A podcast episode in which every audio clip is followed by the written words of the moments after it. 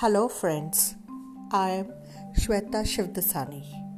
My first words to my listeners.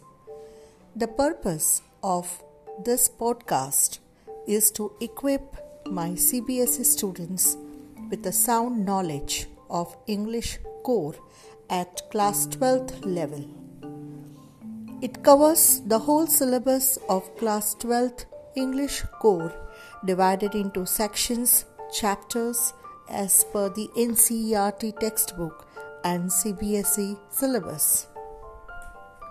This podcast will give you support during the course as well as guide you on revision and preparation for the exam itself.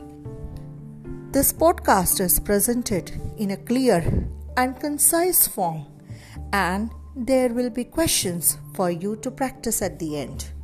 See you in the next episode. Take care. Stay safe. Stay at home.